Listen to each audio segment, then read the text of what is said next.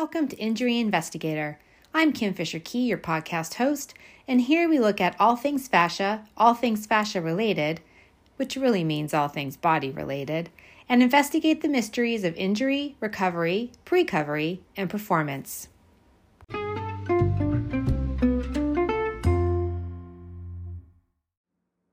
Happy Friday, listeners. Here at the Injury Investigator podcast, we've decided to release one of our Fascia Friday talks once a month to our general public. If what you hear captures your interest, then you can find more Fascia Fridays at our pro library at patreon.com backslash functional fit.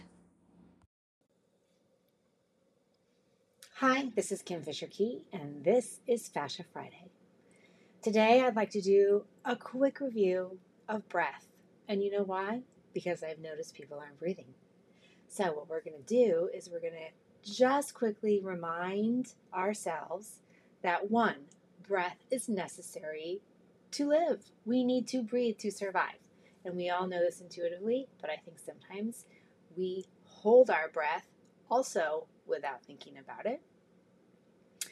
So, when we breathe, there are lots of different ways people say you need to do this breathing exercises and this breathing exercise. You need to do this and this and this and this. And I know even on some of my podcasts and the people I have interviewed, we've talked about different types of breathing, different yoga breathing, different breathing for your autonomic nervous system, for your central nervous system. How do we calm this down just talking about all these different ways of stressing me out?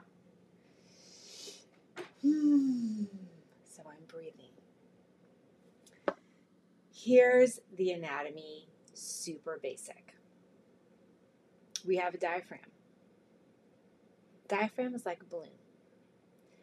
When you inhale, the balloon image should fill up. So whether you breathe through your nose or your mouth, it doesn't matter. You should fill up your diaphragm. Where does your diaphragm sit? Basically underneath your rib cage. So, when you inhale, you should have an expansion of your torso. We could go in the weeds about chest breathing versus neck breathing versus belly breathing. And again, what's better? What's not good? Belly breathe when you do yoga, but don't do it when. I'm just breathing. Okay? When I am in my office and I see clients and I ask them to breathe, and I see their torso cave in, that is a definite sign to me that we're on the wrong track for breathing. And we do need to take a pause moment and think about reorganizing that. So, if you breathe in through your nose, there should be an expansion in your chest, in your torso. Let's just start there. And then when you exhale, there should be a decrease in that same area. So let's just practice with the chest. If you're going to breathe up into the chest, whether it's your nose or your mouth, you're going to take the air in. You inhale the air so it goes into your system, into your body. So inhale, everything should expand out. Exhale, it should deflate. And if you're watching this, you can visibly see the inhale and the exhale. I'm breathing in through my nose and out through my mouth for those people who are not watching this on the video. So, when you breathe in, I will now do a chest example. I'm sorry, now I will do a belly example. So, belly, okay, I'm going to breathe in. I'll just breathe in through my nose and out through my mouth.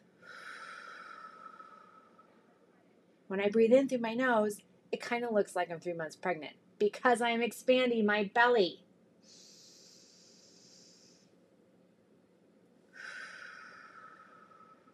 And when I deflate, it goes back in. So, just the basics of anatomy and physics. When you inhale, there should be an expansion, and when you exhale, there should be a contraction. Now, just for a little tiny bit more about maybe for the next Fascia Friday, we'll, will continue this whole idea is that the diaphragm is linked to your hip flexors. And that is where I will leave you so that we can move into that idea next Fascia Friday. Thank you so much for listening. I am so excited I still get to have more time to geek out about fascia with you. If you are listening to this on my podcast, you can find Fascia Fridays on my Patreon page at Functional Fit Patreon. And you can find all of the geeky things I talk about for all the Fascia Fridays there as well. Thanks for listening. Thanks for watching.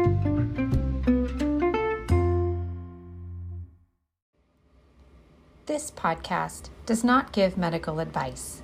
It is intended for listening purposes only. It is not a substitute for professional medical advice, diagnosis, or treatment.